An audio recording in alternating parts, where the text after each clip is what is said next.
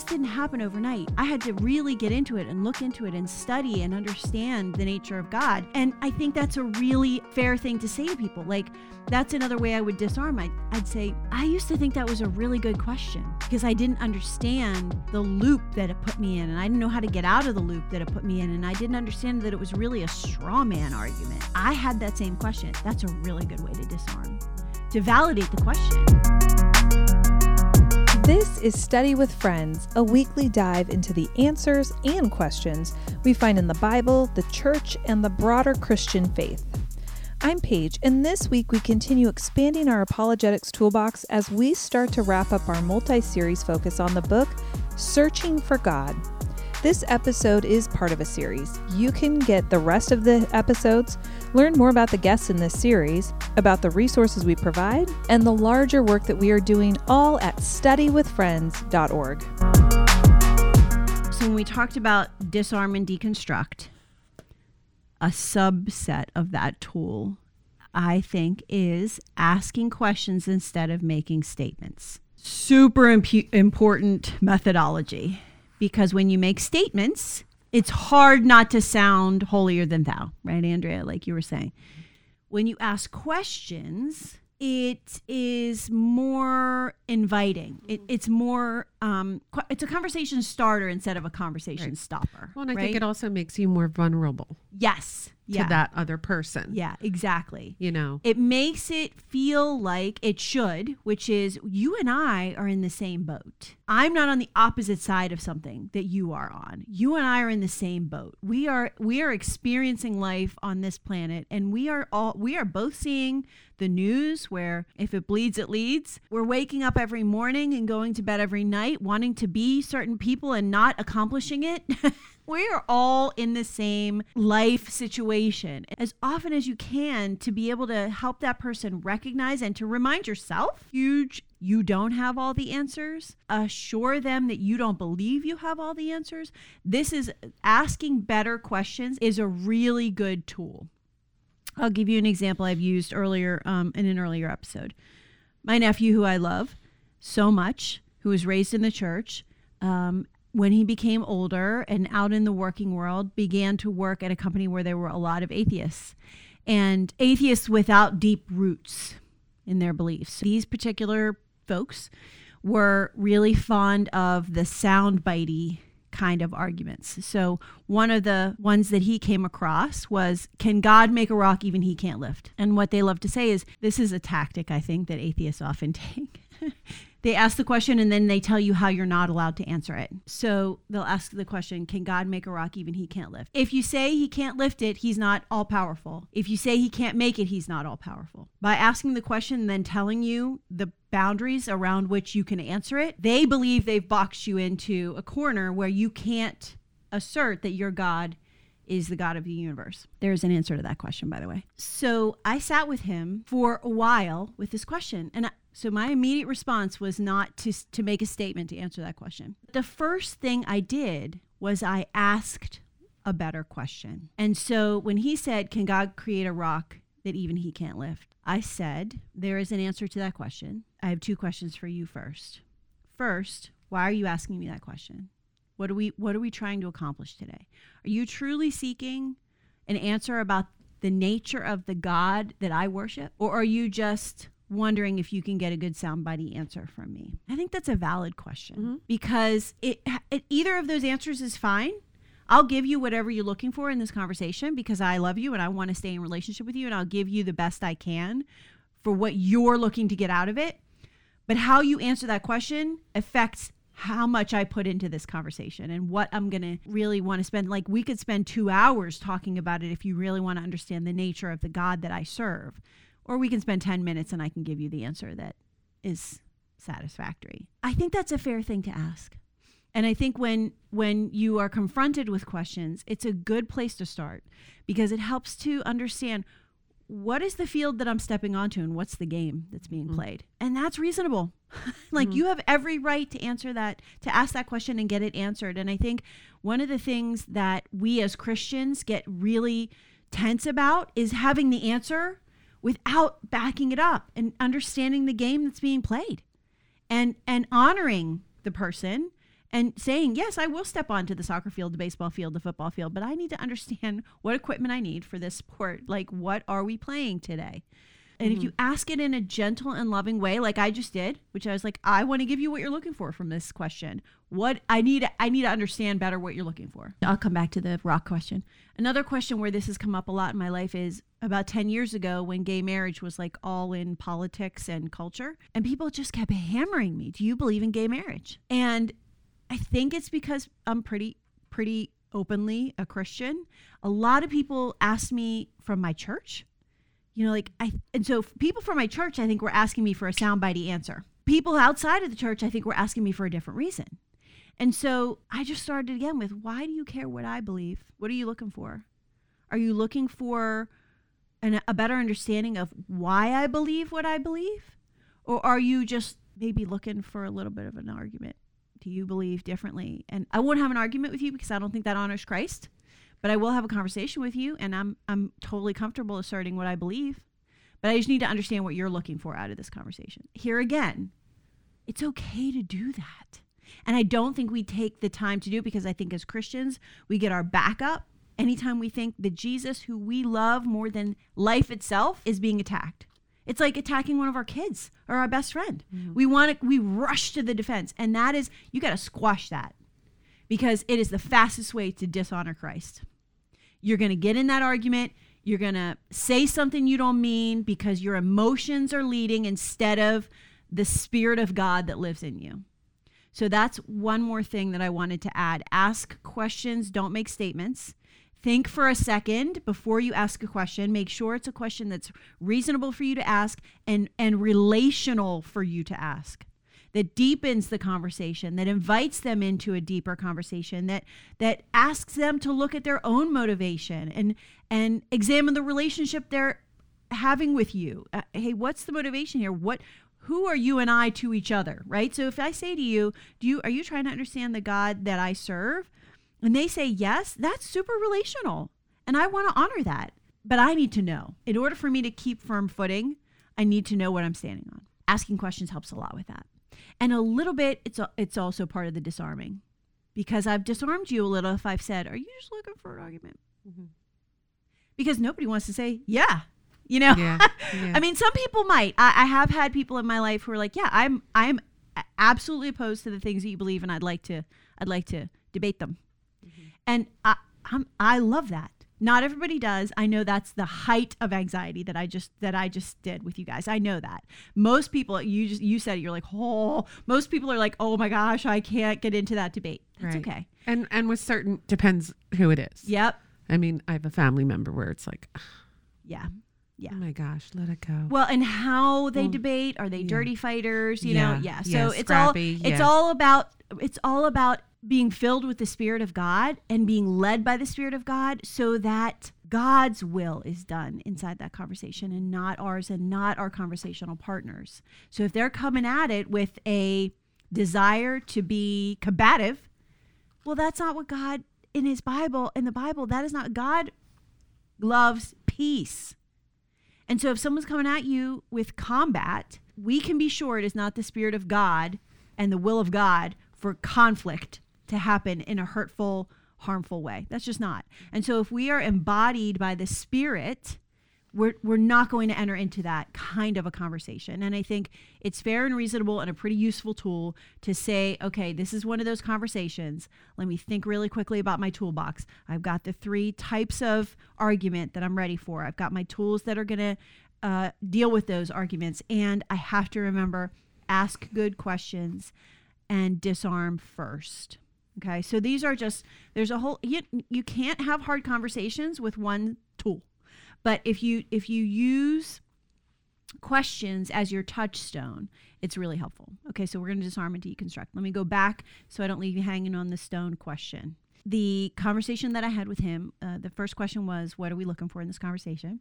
And the second question was, I said, I said, um, I want to talk to you about can God create a rock that even He can't lift? But first, I want to ask you a question can God create? We've changed the game. We've let this rock thing go. And we've talked about the, I've moved the conversation into the nature of God instead of this stupid rock that everybody wants to have a conversation about. I'm going to give you the SAT or I don't know, academic.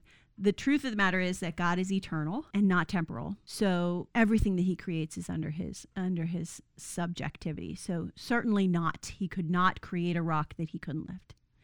Because everything is his creation. And if he chooses to melt my wooden banister right now, he could. He, the rules of nature don't apply to him. And so doesn't even really lift in the way that you and I think of lifting. So this question is faulty and it doesn't lead to an understanding of the nature of God because the nature of God is so much bigger than the anthropomorphic idea of someone lifting a rock. That's really the answer to that question.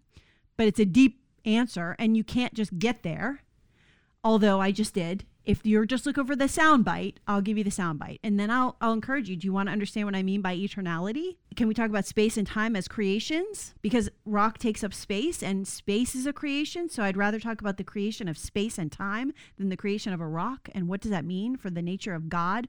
Like, let's get into it. but don't ask me a stupid question and expect me to sound stupid with my answer because I'm going to be prepared with some principles that I understand about God. And listen, this didn't happen overnight. Didn't happen overnight. I had to really get into it and look into it and study and understand the nature of God.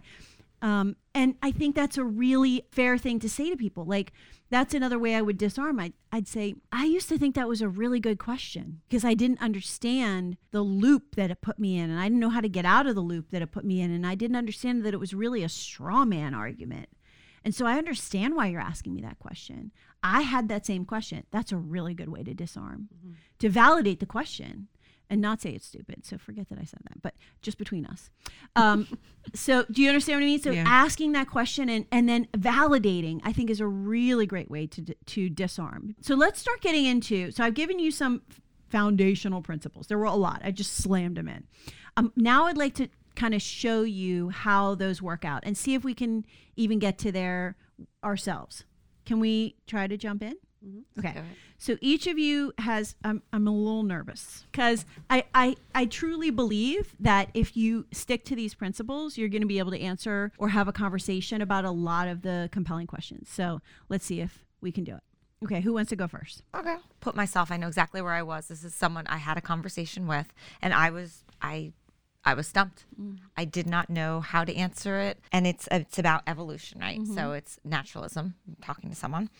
How does one argue the the science to it mm. or that there is truth to what creation says when all the other science out there basically disproves and and talks about atoms and talks about, mm-hmm. you know, how people and everything has evolved. So, what's the ask a question? Okay, the question is how can you believe in that everything was created in 7 days when there's all these other theories and proof that it was way longer than 7 days and takes way longer than 7 days to get to man. Okay. First, I want to talk about your question, um, and I'm I'm role playing with you. Okay. Okay. So what we're going to do now is you're going to take the position of the person who it's asked that question. Are okay. you comfortable walking through the conversation in that persona? Do you feel like you could have the yeah. responses that person would have? Okay. Sure.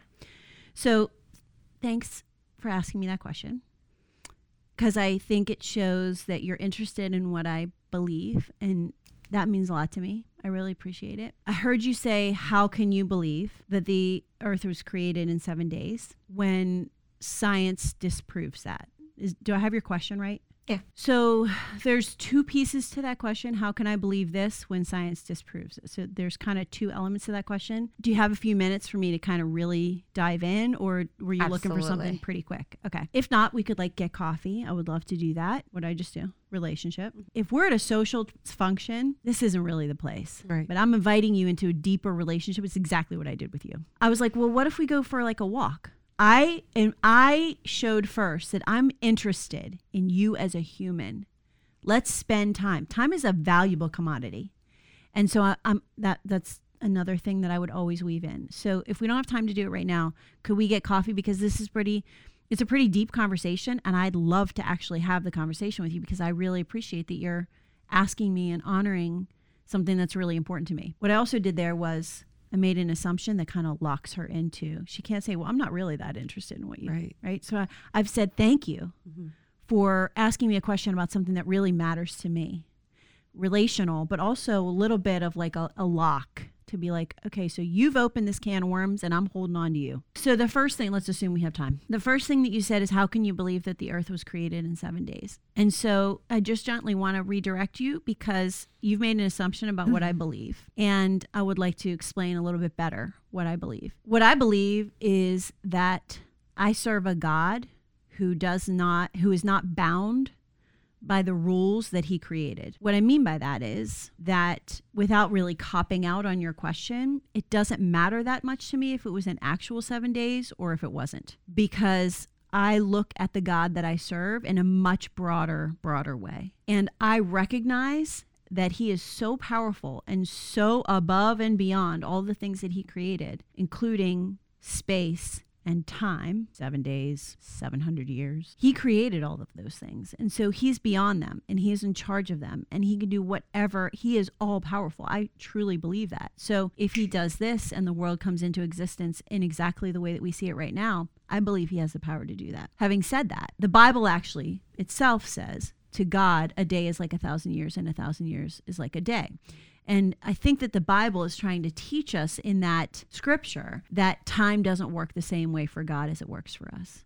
And so, what I think happens when people ask this question, and truly, I, have asked this question myself like, what does that mean in Genesis that the first day, the second day, what does that really mean? When I dived into it, I started to understand that that scripture, a thousand day, a thousand years and a day, was a, a little bit of a poking at our understanding and our trying to put God in a box like he functions like a human. Does that make sense to you? What I'm saying about the nature of God? Do you understand what I'm kind of asserting when it comes to that seven day idea?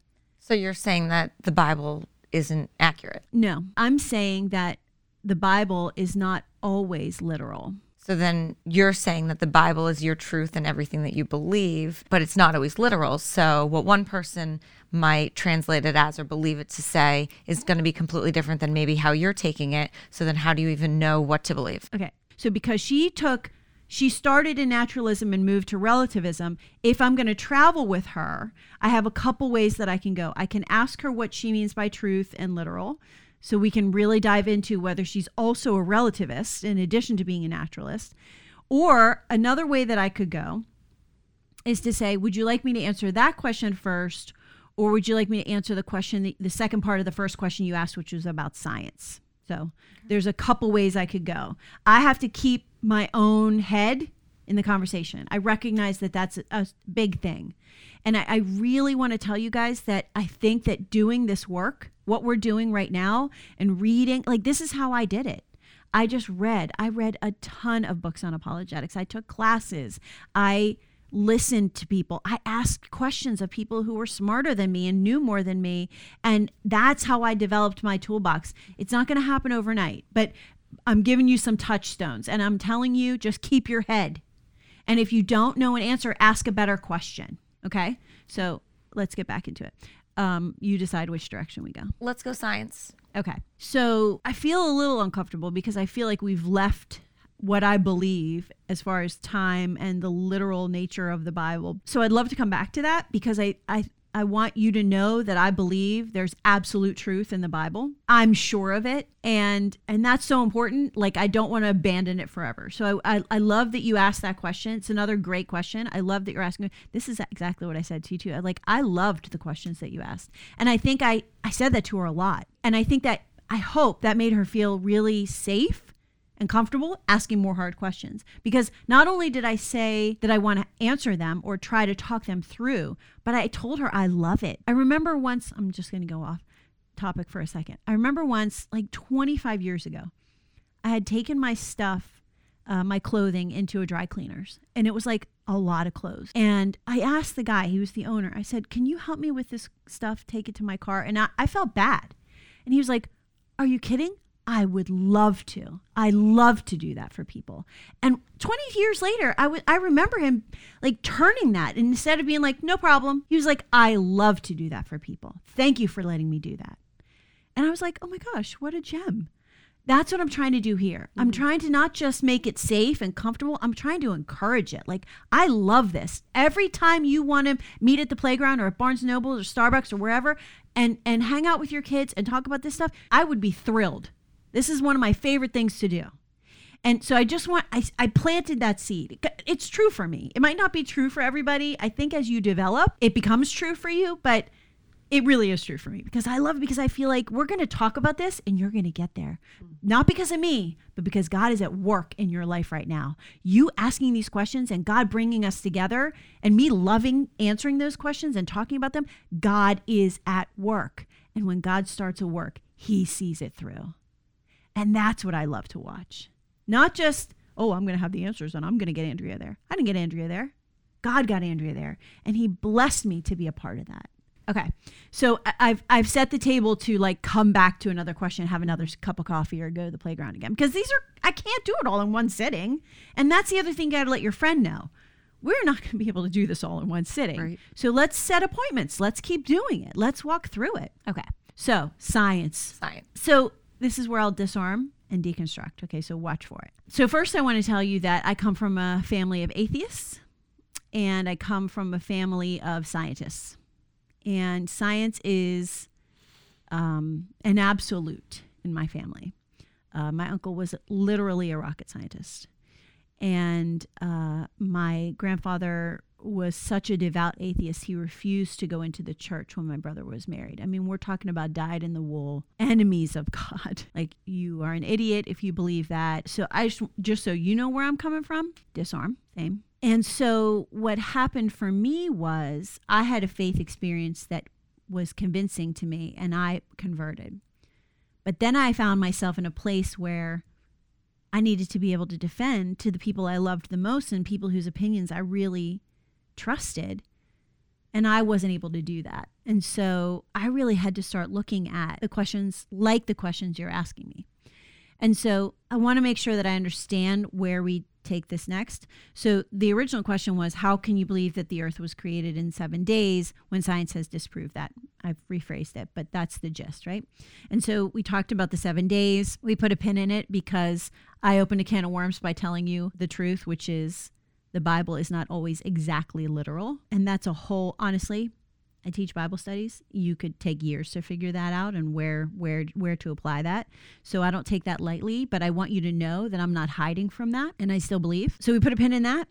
But the science thing, that's that was a big one for me. So what I want to ask you is what proof do you believe exists that disproves the Bible? I disarmed by saying, I totally get it. This is my history. This is my personal, I shared a personal story. Like, and then I asked her, maybe not a better question, but a pretty good question. So that instead of the big capital S of science that I now have to grapple with, I'm asking her to zero in and give me a proof that we can deconstruct together. Give me the proof that, and also by doing that, I've asked her to unveil the truth that is most compelling to her that disprove. And I think stopping and slowing down and explaining what I'm doing and then doing it mm-hmm. and using the touchstones of disarm, deconstruct, and, and un- recognizing like, recognizing when she pivoted out of naturalism into relativism and then reaching for a different tool. Right. Like, I think, is that useful? Yeah.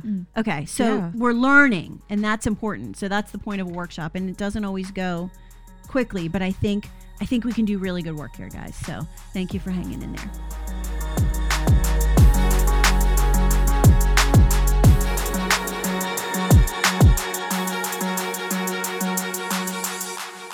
This program is produced by Study with Friends. Learn more about us at studywithfriends.org and sign up there for email devotionals or download our Bible studies for free. If you are blessed by our work, please consider supporting our ministry with a donation. We believe in the local church. Please find a congregation where you can plug in and experience all aspects of the Christian life. Thanks for listening. We'll see you next time when we study with friends.